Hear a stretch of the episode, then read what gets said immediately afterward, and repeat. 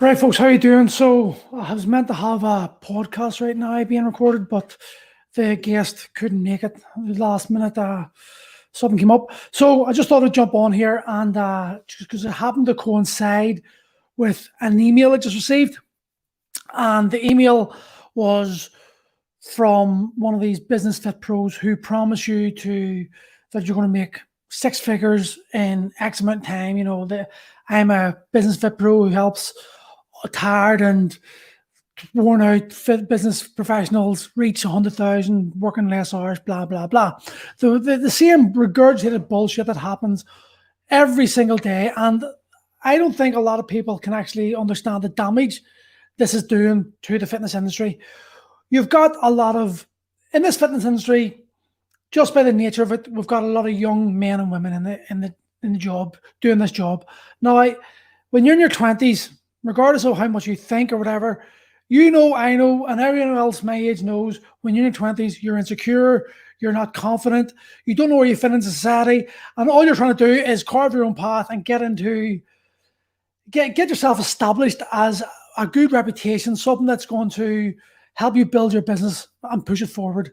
Sadly, when this is happening, you've got all other fitness, business, fitness professionals thinking the exact same thing. All these other 20 year old somethings who are all nervous, all insecure. And then you get some guy coming on promising they're going to make 100,000 or six figures in the next year. And they show you all these lists of people have helped that are just, you know, testimonies of people that have said, oh, without him, I didn't do this. And before I met such and such, I was here and now I'm there.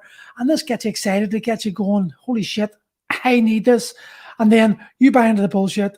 And what happens is a very, very small portion of you actually make the six figures the way these guys are telling it. And the rest is look upon the guys that are putting this Insta Life out on their Instagram. And remember, Insta Life is whatever you want it to be. It doesn't have to be real. It doesn't doesn't mean that it's going to be actually something that exists. Only uh, it's fabricated in this person's mind. I can put up anything. I could show you picture upon picture upon picture of the clients I've done over the last 15 years. If I kept on bombarding you with those pictures and you haven't got those pictures, eventually you're going to start thinking to yourself, I am not I caught up for this. I'm not as good as him. I need help. And then you're going to be desperate and you're going to be going to someone else and you're going to be moving on, sorry, to try to find someone who can help you get to this level. The problem with this is those of you who are not like taking taking advantage of these six figure business incomes and you're you're thinking you're being left behind, you're resorting to absolutely crazy ideas just to get noticed.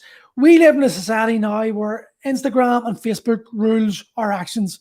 So it's no longer about how can you actually help. Yes, you may tell people I want to help you, but the reality is what you want is business. You want people to start paying attention to you, to start listening to what you've got to say. And that results in you doing more extreme things. Now, I see it on Instagram all the time, especially Instagram. It's more prevalent on Instagram than any other platform. Young trainers doing crazy ass shit just to get likes and followers in the hope that they're going to get some reputation and maybe a blue tick badge. And this is not what you get in the industry for. And this is not helping the industry move forward. In fact, it's holding the industry back. People like myself, I was involved in this industry way before Facebook and Instagram, knew, anyone knew what it was. I've been involved in this, what, since I've been 30, younger than 30 maybe. And back then, the only thing you had to go on was your reputation. You got results, you produced the results, and the results ended up in you getting referrals, and those referrals ended up building your reputation, and that's how you grew your business. Nowadays, we can lie about anything. We can produce it. We can uh, Photoshop photographs. We can put up whatever we want, and for lar- we largely will be unchecked on what we say because we haven't got a big following and we're not really prevalent to being called out on the mistakes we make or the lies we make, the lies we tell. And this leads to us or you just doing whatever you can to get the next client. And I understand that I'm not trying to put people down about this because I understand in this day and age, business is what pays the bills, and you need to do what you can do to get the bills. But what I'm asking you to think is, is what you're doing actually helping you push forward? Short term, short term gains. You get yourself a client, But if you haven't got the experience, you haven't got the skill set, you haven't got the ability to produce the results time and time again, then the reality is that client's going to go somewhere else. They're not going to give you referrals, and you're going to be stuck in that same place again. And then you're going to be left to lie once more, do even more extreme things, eh, more crazy ideas that just going to get you noticed for the next four seconds because people's mindset, people's attention span, it's down to seconds. The scrolling culture we have, we scroll, we scroll, we scroll. Oh, there's something interesting. Look at that for 30 seconds. Scroll, scroll, scroll, scroll. Oh, like that. Press that button, move on. And that like is what you're looking for. That that like is your hope. If someone gives you a follow, that's even better. Holy shit, I've got a new follower. There's another potential client. And this idea that we've got that you must continually do this bullshit over and over again just to try to get clients is what's causing a problem in the industry. Remember, most of these fit pro business people are young men in their twenties. They've hired that Ferrari. They've hired. They've went to they drove up to a big hotel in a hired Ferrari, or they've seen a Ferrari parked outside. They st- stood out there taking a photograph, and they're trying to portray this image of success, just the way you're trying to portray the image of success. And you've got to remember, these people are probably identical to you in their fitness area, in their business area. They are desperate for clients. They're wanting to portray an image that lets you think that they're successful, just like you're doing to your client, to your potential clients, putting out pictures of fake photographs or whatever, just to try to get the clients. Folks, this is a culture that we have created of instant gratification. No one deserves instant results. If you don't, if you think that you deserve a business because you've just got two out of your PT studio six weeks or PT qualification six weeks, you're insane. This is something that takes years. These people who are true overnight, true overnight successors, the people that I know, the people I respect in the industry, the Dan Johns, the Andy McKenzies, the Andrew Reeds, those guys have been training and doing their honing their craft for 15, 20 years, probably longer than some of these are alive. And you, you're looking at these guys with their big following and their knowledge, but you've got to understand in the background, that knowledge was accrued through making countless mistakes mistakes over and over and over again. And until you start realizing that these these mistakes that you've dread making are the reason why these guys are so good, is you're never going to get anywhere. You have to make mistakes. You have to learn from those mistakes. It's easy for me to tell you, listen, don't do this. Hindsight, you'll probably realize, God, I was right. But unless you actually experience that and you have it in your experience bank in there, where you can then feed back on and learn from, you're never going to progress this industry, I'm lucky in the sense this industry, when I got into it, it didn't have the exposure it has today. Your mistakes weren't like exploited and they weren't advertised over Facebook and Instagram. And we fear being judged. Everyone fears being judged. And in today's day and age, judgment is so easy to happen and come across. People get judged all the time. And if you make a simple mistake, it's exposed and you and if you're in the middle of that, if you're sort of you can't see the wood from the trees, you think that the way you're thinking is the way everyone else is thinking. You know, I made a balls up. Oh, Jesus, it's on it's on Instagram. Everyone's seen that. The reality is, maybe your ma, your dad, a few friends have seen it, and that's about it. And instead of actually taking that experience of mistakes, making the mistakes, and moving forward, it holds you back. You allow yourself to become paralyzed from the fear of what if I make another mistake. And the reality is, you're going to make another mistake. Trust me, you're going to make thousands of mistakes. I'm still making mistakes. If it wasn't for my good mate Andy McKenzie, the amount of mistakes he's called me out on is insane. But because he calls me out on those mistakes, he'll send me a message, Paul, that was shite. And I'll think about it. I'll go, fuck, he's right. That was balls. So and I'm not saying that I'm not a victim of this crap as well. Of course we are. We're all victims of this, trying to get exposure, trying to get more notice on our own profiles. It's what happens. But I'm lucky I can take criticism and I've got good guys behind me who are going to always make sure that if I do something shit, they're going to call me out on it and I'll learn from that. And it's something that I think young trainers need to understand. You need to accept you're going to make mistakes, you're going to be embarrassed. But if you if you learn from those mistakes, it wasn't a mistake, it was a lesson. That that this this idea that you're not going to make mistakes is insane you need to get comfortable with the fact that you're going to balls up a lot of times, especially in your young days.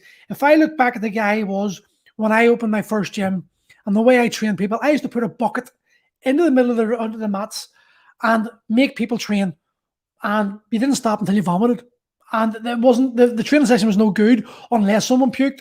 And then those if you're puked, You had to get back in and start going, going again. And if you walked off the mats, you were then getting everyone else punished because they weren't allowed to leave. That's the culture I had. I was from an MMA background where it was like go hard or go home, beat the shit out of each other. And that was how you train people. That was awesome. That was back in the day. Now I look at myself and I just I shake my head in embarrassment because that is just the worst way you can train people. But back then, that's all I knew. And I was still getting results. People were still coming for it because people thought that's what training was. And this is the other problem. Instagram, Facebook, it sort of it commands our reality. If we see things over and over and over again, we as a layperson, you start to think, well, that must be what fitness is. That must be the way the fitness journey goes. That must be what must, must that must be what you have to do to succeed. And then we've got young trainers who are seeing these guys doing that type of stuff, and they're getting loads of likes, loads of followers, loads of comments, loads of engagement, and they're thinking themselves, well, fuck, that must be the method that they that I must use because it works for them. But what they're not realizing is the people blue ticks, they've probably well, they've either got lucky or they've spent years honing their craft, and it's just one small element of an entire ecosystem that they have built up. And you can't just pick that one part and expect to have success with it because they didn't. They have built, they have spent years trying to build their craft, build their business, and now you're just seeing like a 97 pound offer for six week online training, and you're thinking because they're getting loads of it, that was what must you not do? That's you must do that. No, that is not what you must do. You must learn your craft. You must you must try to build a, a, a steady business, a steady base of clients, and not worry about what everyone else is doing. You've got to figure out what it is that's going to bring you happiness. How much money do you need on a daily or monthly or weekly basis, whatever it is, and then work back from that. You need to stop buying into the bullshit of Instagram, the bullshit of Facebook, and start realizing that if you want longevity in this business, if you want to be one of the trainers that lasts more than 16 months, you've got to do things differently than what the majority are doing. Because the majority of these trainers you see who are desperate for likes and followers, they're not going to make it in the long term.